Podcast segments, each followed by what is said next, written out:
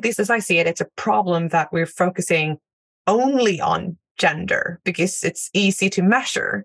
But as I see it, that's the the easiest one to start with, but never settle for only that, I guess, in the long run.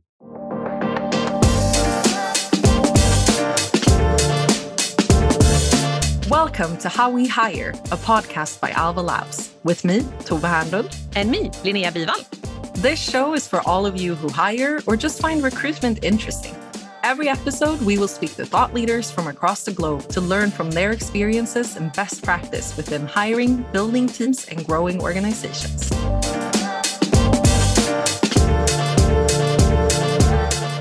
Welcome to another episode of How We Hire with me, Tove, Events and Community Manager at Alva Labs. And me, Linnea, Head of People at Alva. Our guest on today's episode is Alicia Riley. Alicia is People and Talent Partner at Ben, an employee benefits platform providing flexible benefit solutions. Alicia has a broad background within people and talent, where she's both worked with recruitment as a craft, but also headed up the people role in several startups and scale ups. She's very passionate about encouraging and supporting diversity in the hiring process. So that's what we'll be focusing on in today's episode. Welcome to How We Hire, Alicia. Thank you so much for having me and for enabling me to talk about a topic that's very important. So, really pleased to be here. Very excited. We're super excited to have you too. And I mean, this is a topic that truly all of all of us in the session today are interested in talking about. So it, we're bound to have a good discussion. But First things first, and this might be a very obvious question, but how come this topic of encouraging and supporting diversity in hiring is such an important one to you? So I think throughout my life and career, I've always worked with a wide range of people from different countries and different backgrounds. And I grew up in Asia. So I was born in Borneo, grew up, I spent my childhood there. And then my first job was actually teaching English as a foreign language. So I was always really I just love that interaction with people from different cultures and people who had different experiences. And I learned so much on that whole journey. And then when my career took a shift and I ended up moving into recruitment, which later became HR and recruitment, I suddenly realized on this journey that there was a lot more to diversity and equity and inclusion than what I ever could imagine there to be. And I suppose about five years ago, when I was head of people at Arbor, diversity, action, inclusion were, were becoming a, a, board level topic, as it should be. It's so important for organizations. And, you know, when I was started to put together a strategy for that, I suddenly realized that I actually didn't know very much. And I felt quite naive on the topic. And um, so I thought to myself, okay, I've grown up in an international environment, like I'm used to working with different cultures, but there's so much more to it than that. So I really started to push my own learning on the topic. And the more I learned, the more I realized I didn't know. And the more I realized how big this topic is and how important it is as well. And I just had so many eye opening moments where people would share their experiences and stories. And I was shocked and saddened, but also just amazed at some of these journeys that, that people have been through. And yeah, it just really opened up so many doors for me. I found so many communities online and webinars and workshops. And obviously, COVID hit and, and you know, there was a lot of content going around online, but through all of this, just my passion developed even more and I became even more driven on the topic to learn more about it, but also to use my learning and to actually have a difference in my role and and to really help the companies that I'm working with, whether it was when I was head of people at Arbor or when I was consulting or now at Ben, to really drive forward this subject on their agenda. I just think it is so, so important, and every organization should be looking at this as a priority.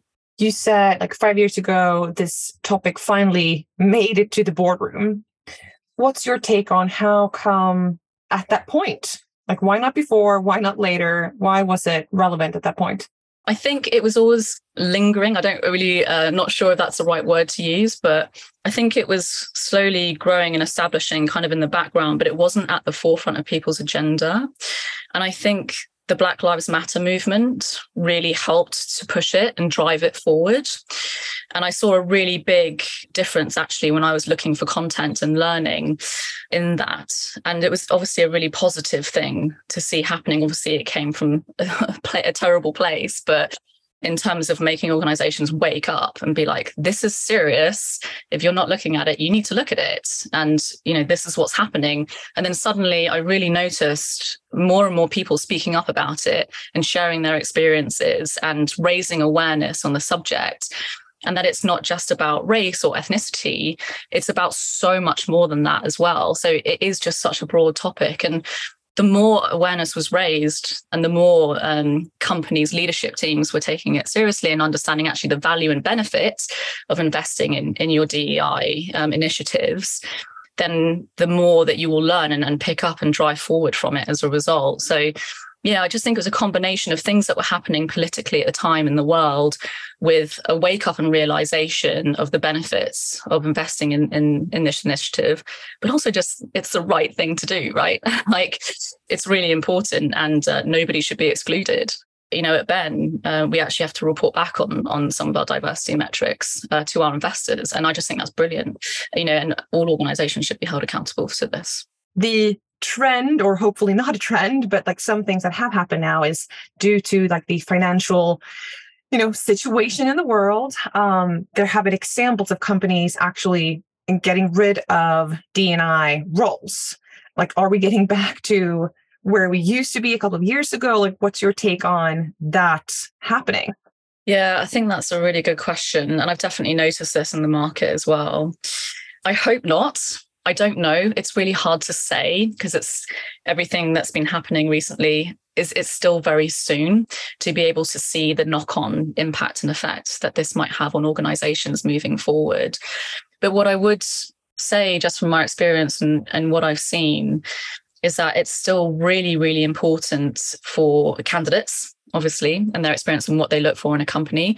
Also, employees really care about it from what I've seen peers experience in their organization, from what I've experienced myself here at Ben, and that companies are still uh, doing initiatives to support DEI, you know, and, and to continue to raise awareness of it and, and report back on it and track metrics on it as well. So, from what I've seen in my network, I haven't seen the impact of that yet, but who knows? We might we might well see something in the future that could suggest potentially that companies might not be as advanced as they, they would have been otherwise. So if there's anything we want to have the listener remember is to keep those metrics, keep reporting back on it, keep showing that it is important because it's it's going to be important for the employees and the candidates. Um, not a nice to have, but a need to have going forward as well. Absolutely. Yeah. I would argue that the DEI initiatives are a must have in any uh, people, people team's agenda. It is that important. Yeah. Yeah. Okay, so if we then jump into the bucket of diversity in hiring, like why is it so important to have that focus on diversity when it comes to recruitment? I see recruitment as being the door to your business and it's people coming in and out right? And ultimately, with diversity, equity, and inclusion, is your people and your workforce, your teams. And recruitment can have a huge influence on that. So, of course, it, it's inevitably going to have a really big part in how well you do when it comes to your um, initiatives surrounding uh, DEI. The reasons behind it are, you know, I mentioned earlier that there's ample evidence to, that shows that having a diverse team and workforce improves the performance of a company and, and ultimately improves their revenue. So there is so much evidence behind that that's, you know, a no-brainer. But also, of course, that it's the right thing to do, that nobody should be held back or restricted because of their their race or disability or because they're a parent. So I do think that that's also just incredibly important and and recruitment is where it all begins. So that is why i think it's a key focus point in any um, dei strategy and initiative. What needs to be in place for us to be successful in your mind? The first thing number one thing uh, when you're thinking about DEI in, in, your recruitment is that it should be well thought through and planned. Like you should have a really structured recruitment process and you should think about it from beginning to end from the moment you establish a need for a hire in your organization and you put that job description together right through the whole process to you know where you advertise it the application process the screening process the interview process the offer. You need to go through all those steps in the recruitment cycle and analyze them all with a DEI hat on. What have you done and what can you do? And what are you doing well and what are you maybe not doing so well? And i think that's really important having that structured process and pre-planned approach to recruitment. Because if just put a job job ad out, you don't analyze it with your DI glasses on and you know plan it then you're at risk of encouraging things like unconscious bias or exclusivity in the application process and that's what you want to try and avoid. So it's better to take that time up front and plan it and ultimately you'll have a much smoother and better hiring process as a result as well. And i mean if we dissect that in the like you mentioned where you post the job ads do you have any like learnings that you're using now in that area? Yeah, we, do a few things at Ben. So um, YSYS is one that we've used a lot. I don't know uh, if you guys have heard of that, but that basically is all about diverse hiring in the tech industry. I came across them actually a few years back when they were doing some. Uh, webinars uh, on the topic of, of diversity, and inclusion. I was so blown away uh, with their founders and how passionate they were and with the experiences shared. I immediately went on to check them out, but I highly recommend that. I think it also depends on the type of role. So, for example, if you're recruiting in software, like there are specific websites that help, um, you know, different profiles get into the software industry or or to apply for roles um, related to software engineering. So, I think it's looking at the type of role you're hiring for and doing your research about what job boards are available. Um, referrals are a really big one. This is something we're pushing hard on at Ben, and we're constantly reviewing our process, like what's working well, what isn't working well. You know, you've got a team of people who who have connections, and it just helps increase your your talent pool, and and ultimately will help increase your diversity within that. So that's a really good way to do it, and something to think about as well. So it's about like finding not just wait for the candidates to come, but to hunt down the networks that where you can use and then use the, the people that you have on board. I think that's really good advice. And then you mentioned like the screening phase. What happens there if you're doing things right? I think I'm going to jump one step back and go to please the job ad phase because it's all part of the screening phase. But I'd say when you're putting together your job ad, um, you know, when you're putting together the requirements for the role, there have been so many times in my career where, you know, manager has gone, they have to be a recent graduate or graduated with a STEM degree, or they need to have five years experience in this. And I'm always like, why? Why do they need that? And actually, if you challenge more and you ask that question, why, you'll actually get to a much more specific skill set or attribute or aptitude that they're actually looking for, which you can define much better than years of experience, which doesn't necessarily tell you they've got that aptitude. you know, I think that's really, really important. Get those requirements right. Um, and it also helps in the application process, right? Because you're much clearer about what you're looking for. And, and there are things you can do in the application process. So at Ben, we've got a few things. Um, we've actually got our diversity statement at the top of our, jo- our job ad because we feel that a lot of people put it at the bottom and we're just like, nope, we want it at the top. It's really important. Like, this will show like we take it seriously and it is really important to us. And then as people go through, we've got our referral bonus on there as well to encourage referrals they apply for a role and our applications are anonymous and we can do that through our ATS. So it might depend on your ATS system as to what you can and can't do. But we find that, you know, that's a really helpful way to help reduce any potential unconscious bias, which can be a very, very difficult thing to, to be aware of. As you know, you may have the best intention, but you may not realize that you're doing it. And that's what can make it so challenging. And then I think thinking about your application process as a whole, like how are you going to screen those applications? At Ben, we have specific screening questions that we use that are relevant to the role and we use those to screen. We don't even look at the CV. We look at the screening questions first. And then if the screening questions are good, then we'll look at somebody's profile. But the screening questions are our number one way to, to go through the application process. And it's much, much quicker, much easier. Um, there are also some amazing tools out there that you can use to help with this. So, you know, things like yourselves, right? Like all these tools are here to help reduce unconscious bias, to help make the application process much more objective and much fairer and relevant to the role, which is a really important thing.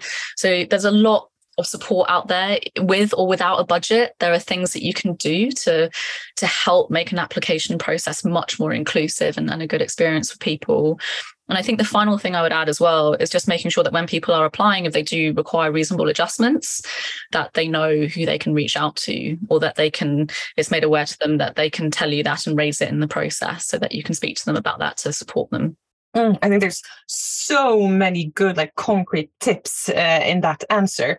Three things I want to dive into. Uh, the first one being the uh, diversity statement. Can't you just uh, explain a little bit about what that is and how that's working? Yeah, so a diversity statement is a short statement. As I mentioned earlier, it traditionally comes at the bottom of a job adverts when you when you look at job adverts everywhere. And I'm not quite sure why or how. Um, you know, society is quite funny. Things happen, and then you just end up following everybody else, and suddenly you're like, "Hang on, why are we doing it like this?" But your statement is basically what diversity means to you as an organization and what your stance is, i.e., like you want to encourage diverse applications and why it's important and how are you going to do that? How are you going to support them with that? You know and you can really personalize that to your company and, and your ethos and your culture I've seen some really, really amazing ones that I just absolutely love. And I've seen some which can be, you know, quite impersonal and you don't quite get the warmth out of them. And you wonder, you know, are they really serious about it? Or is it just a box ticking statement that they've kind of chucked at the bottom? And so I think you really need to think about your statement and, you know, get input from the team as well and and think about where that statement's going to be and, and what it means for you. And we've had a lot of positive feedback from candidates actually about it. They're just, you know, they love it. The fact that we've kind of put it at the top and they say, you know, it just shows that you take it more seriously. And it's the first time I've seen that. And it's just really nice touch. And um, it's really nice to hear people say that and people care about it. It's really, really important. So it's one small step that you can do but it just helps to reiterate what you're doing as a company and and to show that you you know you do take it seriously and that it is important the second thing I would love to dive into are like the topic of screening questions. Because,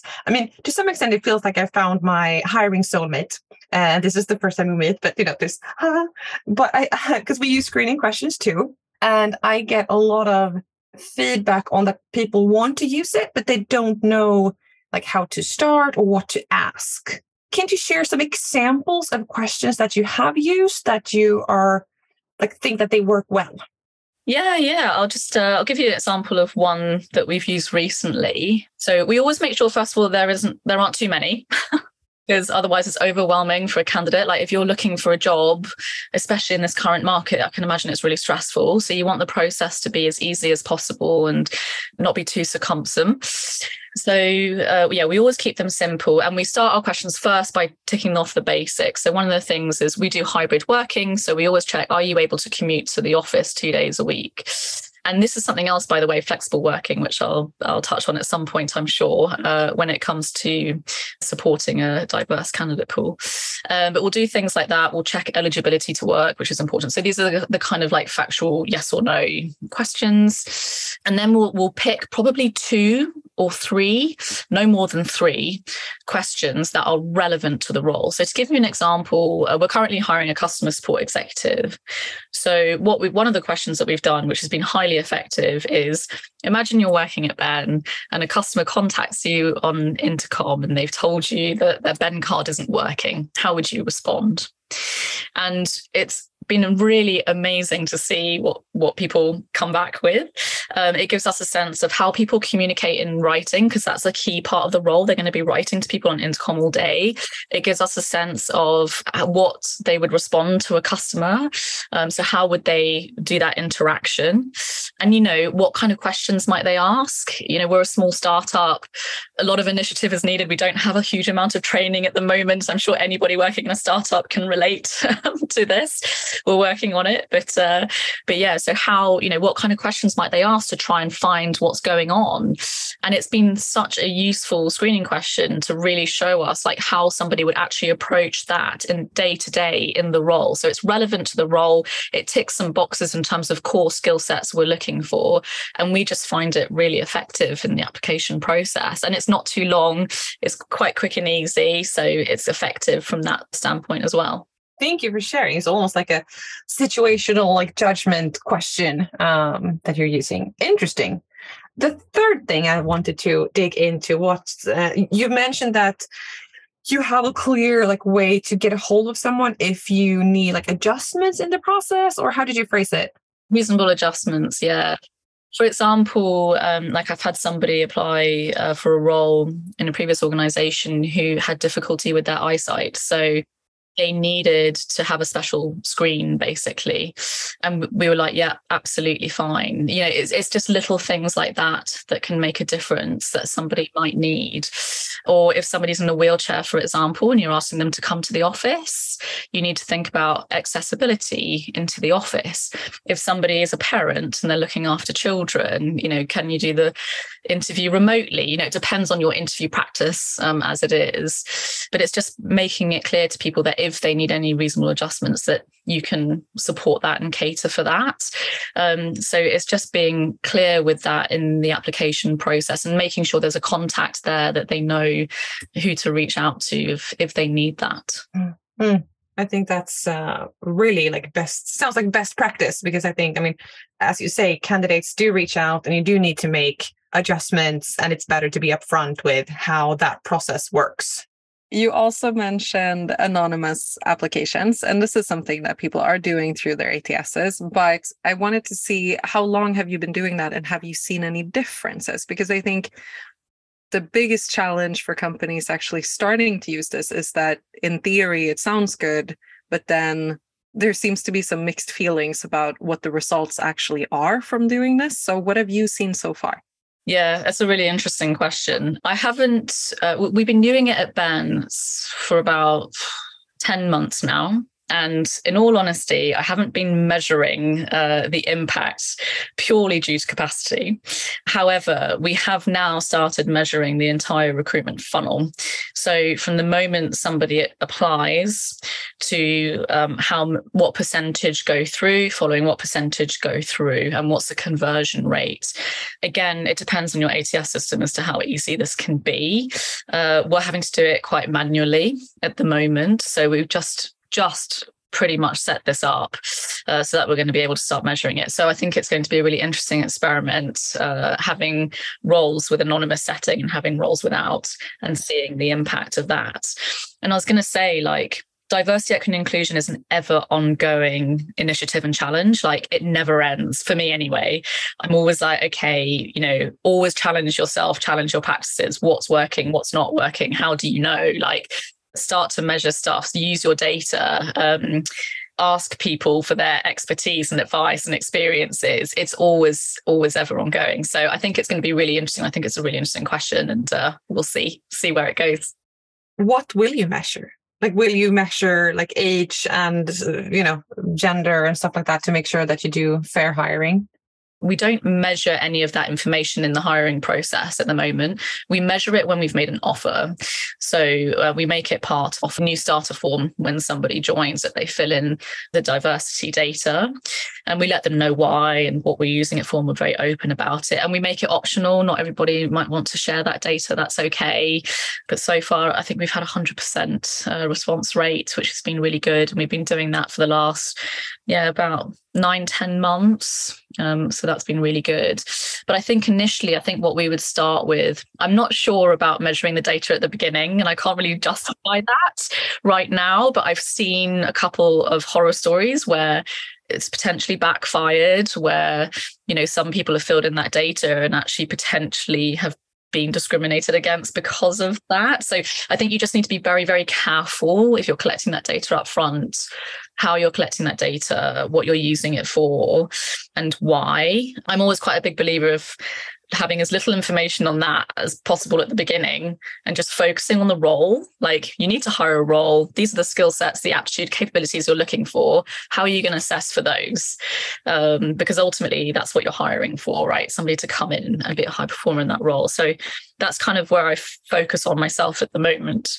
But yeah, I think initially we'll just measure the conversion rates and just see if it has any difference. And then we can measure the diversity at the end and just see if there's any difference there. We don't have the volume of hiring at Ben that I think you would need to see results in that, you know, in over a shortish period of time. I think it will be a very long ongoing process for us. Yeah, I think we're we're in the same boat, following like kind of the same train of thought uh, but it is like the to some extent a catch 22 because you don't want to measure it because you don't want to be impacted by it but you also want to make sure that you aren't impacted by it. So yeah. But okay we've talked about like that you need the structure and like what you can do in the different stages. And i mean there's a ton of different things that we could dive into but i mean now that you're you're doing this like scale up journey for the second time what would you advise companies to do like to make their hiring at least like a little bit better when it comes to diversity? What's the first steps they should take?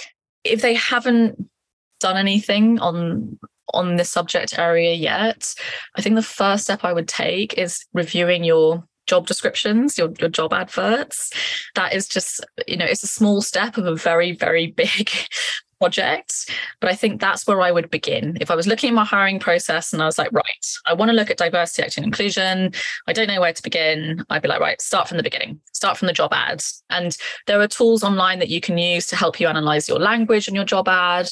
Um, you can, you know, have a look at some other career pages, job ads, get some inspiration, ideas re, you know have a look at some networks and uh, companies who support diversity in hiring such as ysys hustle crew another really good one. You know they can give you advice and support or, or you can see what you know what what do they do. Don't be afraid to kind of start off at, at something small because every little bit has a knock-on impact to the next stage of the of the life cycle. That's where i would begin if i hadn't done anything. No, i think that sounds uh, very wise. I mean, given that you work at Ben, I think it would be super interesting to hear some tips and tricks on how like flexible benefits can well a help in the recruitment process in general, but also b how that relates to diversity, of course.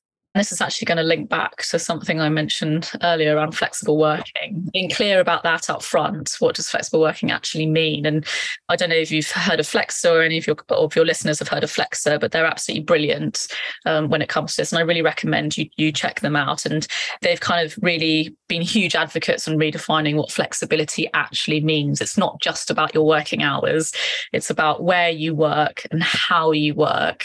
And there's just so much more behind it diversity, actually, inclusion, flexibility. It's a huge, huge topic. Every time I go down one rabbit hole, I end up going down more, but it's amazing and I love it. Uh, there's just so much to learn. But yeah, in terms of flexible benefits, I think first and foremost, the benefits you offer can have a huge impact in the types of candidates that might apply for your roles. So, for example, if you offer flexible working, um, define what that what flexible working is, or, or, be clear in the process. Like, does flexible working mean they can work remotely 100% of the time, or does it mean they can, you know, uh, be a bit flexible with their days? I think you just need to give as much information as possible up front because that can have an impact on, for example, like working parents who might have to do school pickup or you know nursery drop off or anything like that. Um, it could be somebody with a disability who you know finds the commute challenging and finds it easier to work from home. They're also better set up um, from home for their needs. So you know if you can offer remote working then you're more likely to get applications uh, from something like that so I think just being really clear about that and your benefits up front is really important. And then also what benefits you offer on top of that. So things like, for example, at Ben, we do a workplace nursery scheme. So you can get up to 40% discount on your nursery fees. You know, for a parent, that's massive it's amazing. it's been a, a game changer uh, for me with a little one in nursery, and I wish I knew about it before I joined Ben. But yeah, it's you know things like that can have a huge impact on on somebody thinking, you know, do I or do I not apply for a job? And so many different things, you know, mental health support, uh, you know, supporting p- people through various challenges that they may face, giving people more flexibility and choice in terms of their annual leave and how they want to take that. At Ben, as part of our new benefits package, which I'm very very excited and can't wait to roll out um, but we're you know we're allowing employees to reallocate um, bank holidays so that they can use those days to celebrate other days of significance for them. So it's just little things like that that one reiterate your your stance on diversity and inclusion, and, and also to you know give your employees more choice and flexibility that that suit them and you know their situation, whatever that may be so I think, you know, having a flexible benefits package can really play a big part in that. So it's about like attracting the right type of candidates, but also a wide pool of right type of candidates with your like benefit package. So, I mean, I think that also brings us to, uh, and we've touched upon it, but like, how do you get the candidates to apply to your uh, organization. And when i mean like candidates i now mean like a diverse pool of candidates. So you actually can reach your you know dni kpis how do you get them to apply so many different things i would say so first of all, making sure that your advert is on a variety of job boards, being proactive and thinking about what other job boards there are that actually support various groups. Um, you know, there might also be a particular group you might want to, to target. Um, for example, if you're hiring in engineering and it's 90% male, you might want to focus on, you know, a, a job board that supports women in coding, which of which there are some really awesome ones out there. Just being proactive with that. Um, you could also, uh, you know, think about where you're communicating your role.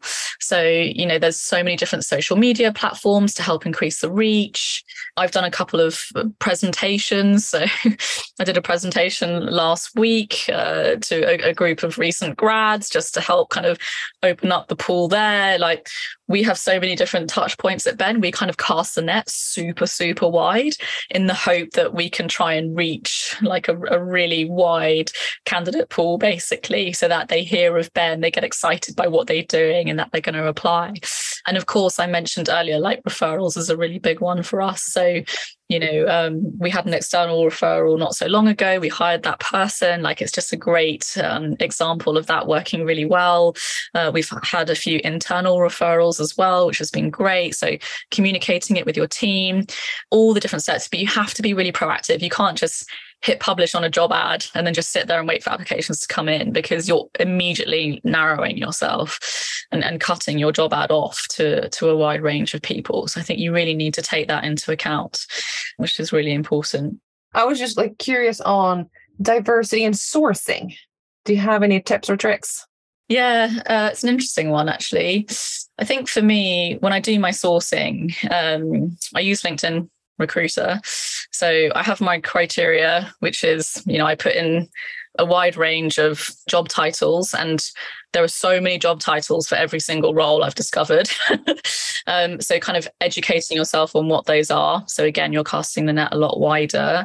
LinkedIn is really good because you can actually like really, really filter down into what you're looking for because it's such a huge, huge network, right? And then once I get my list of people up, I honestly don't I don't think about it too much because I think if you go through every profile and you analyze in detail one, it takes a really long time. So like if you're sourcing for one role and you're going through every single profile in detail, it's going to take you too long. So I just look at it like, do they tick the top boxes of, of what we're looking for, yes or no. And then I contact them and set up an initial call. And for me, the call is the deep dive.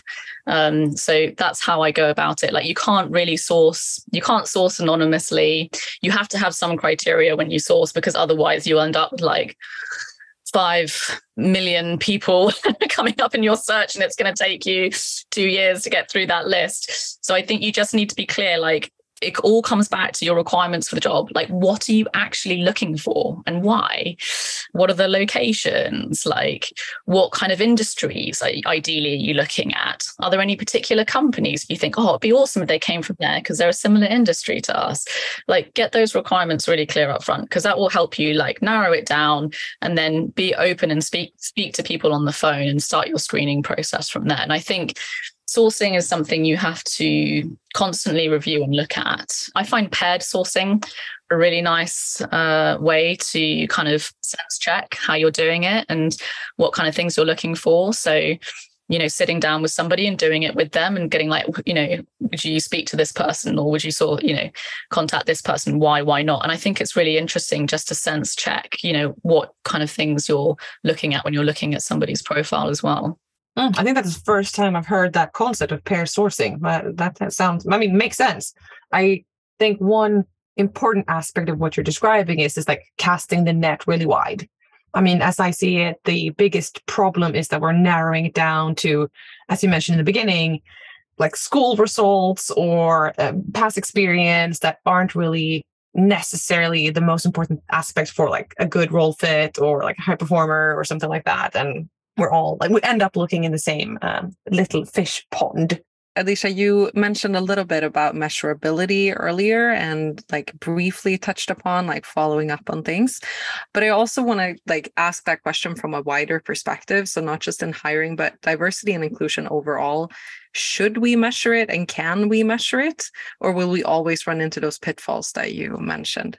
Yeah, it's a good question. So I personally think you should measure it because I think you need to hold yourself accountable. And I think you need to keep track, especially if you're in a growing organization. It's very, very easy to suddenly grow and lose track and then suddenly you look at the team and you're like oh we haven't built a very diverse team here and um, i definitely have done that you know in a previous role as well. So uh, when i joined ben i was very very conscious of it. So one of the first things i did was start to look at how can i collect the data so i can start measuring it and hold myself accountable so i don't find myself in the same position. Because actually it's very very hard to change your metrics with diversity because it relies on your recruitment and growth a lot of the time. So it's a hard metric to shift and change and it takes a long time. So you know if you take your eye off it it can be you know too little too late kind of thing. It takes a long time to to um, uh, get the balance right. Saying that um, you know at ben we we have various metrics. So we look at things like uh, pay gap and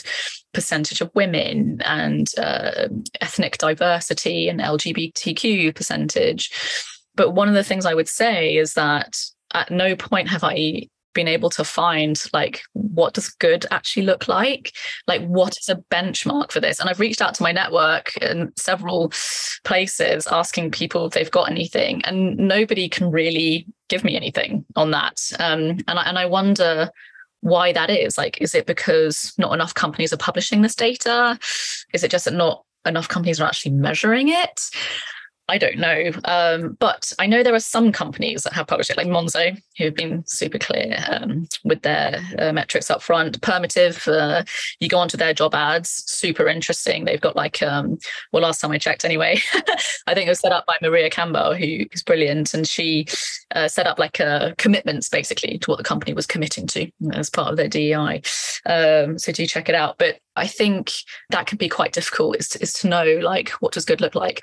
The way I do it at Ben is I, I measure it on a monthly basis and I just keep an eye on it. Like I want this number to go up or I want this number to go down. And I'm thinking like, why isn't that number going down? Like, what are we doing? What are we not doing? So I'm always analyzing each one and and thinking that. And um, I also ask the team right for advice and uh, to share their own experiences and stuff. So yeah, so that's been really interesting. But yeah, I think you should measure it. Um, and even if you're measuring one measurement, like something is better than nothing, micro steps for bigger gains.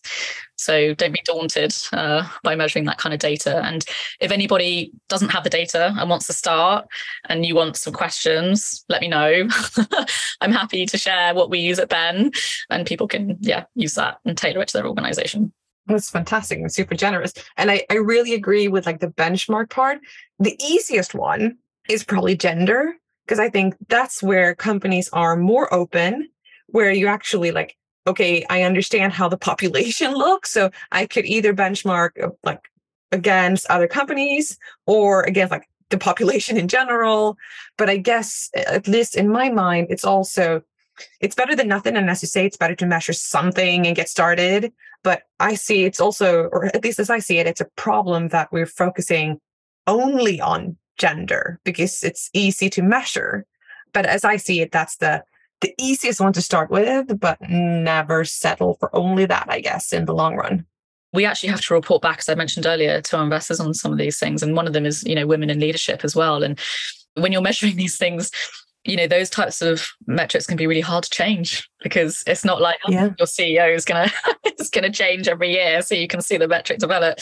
So I think you you know you also have to have realistic expectations on yourself. Um, but you know look at things like succession planning and um, mentorship. That's such a great way to help grow that. But but yeah, it's it's a tough one. It's really really tough.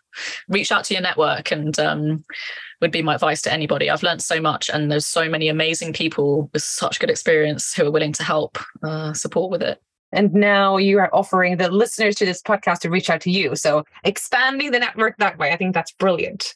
It is time to wrap up this really really rewarding conversation. I would i would call it. This has been super interesting but thank you so much for joining us today alicia. It's been such a pleasure having you with us.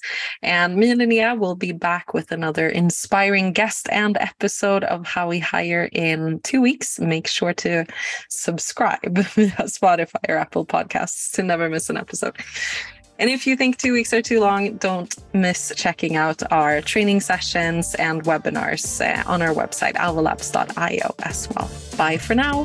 Bye.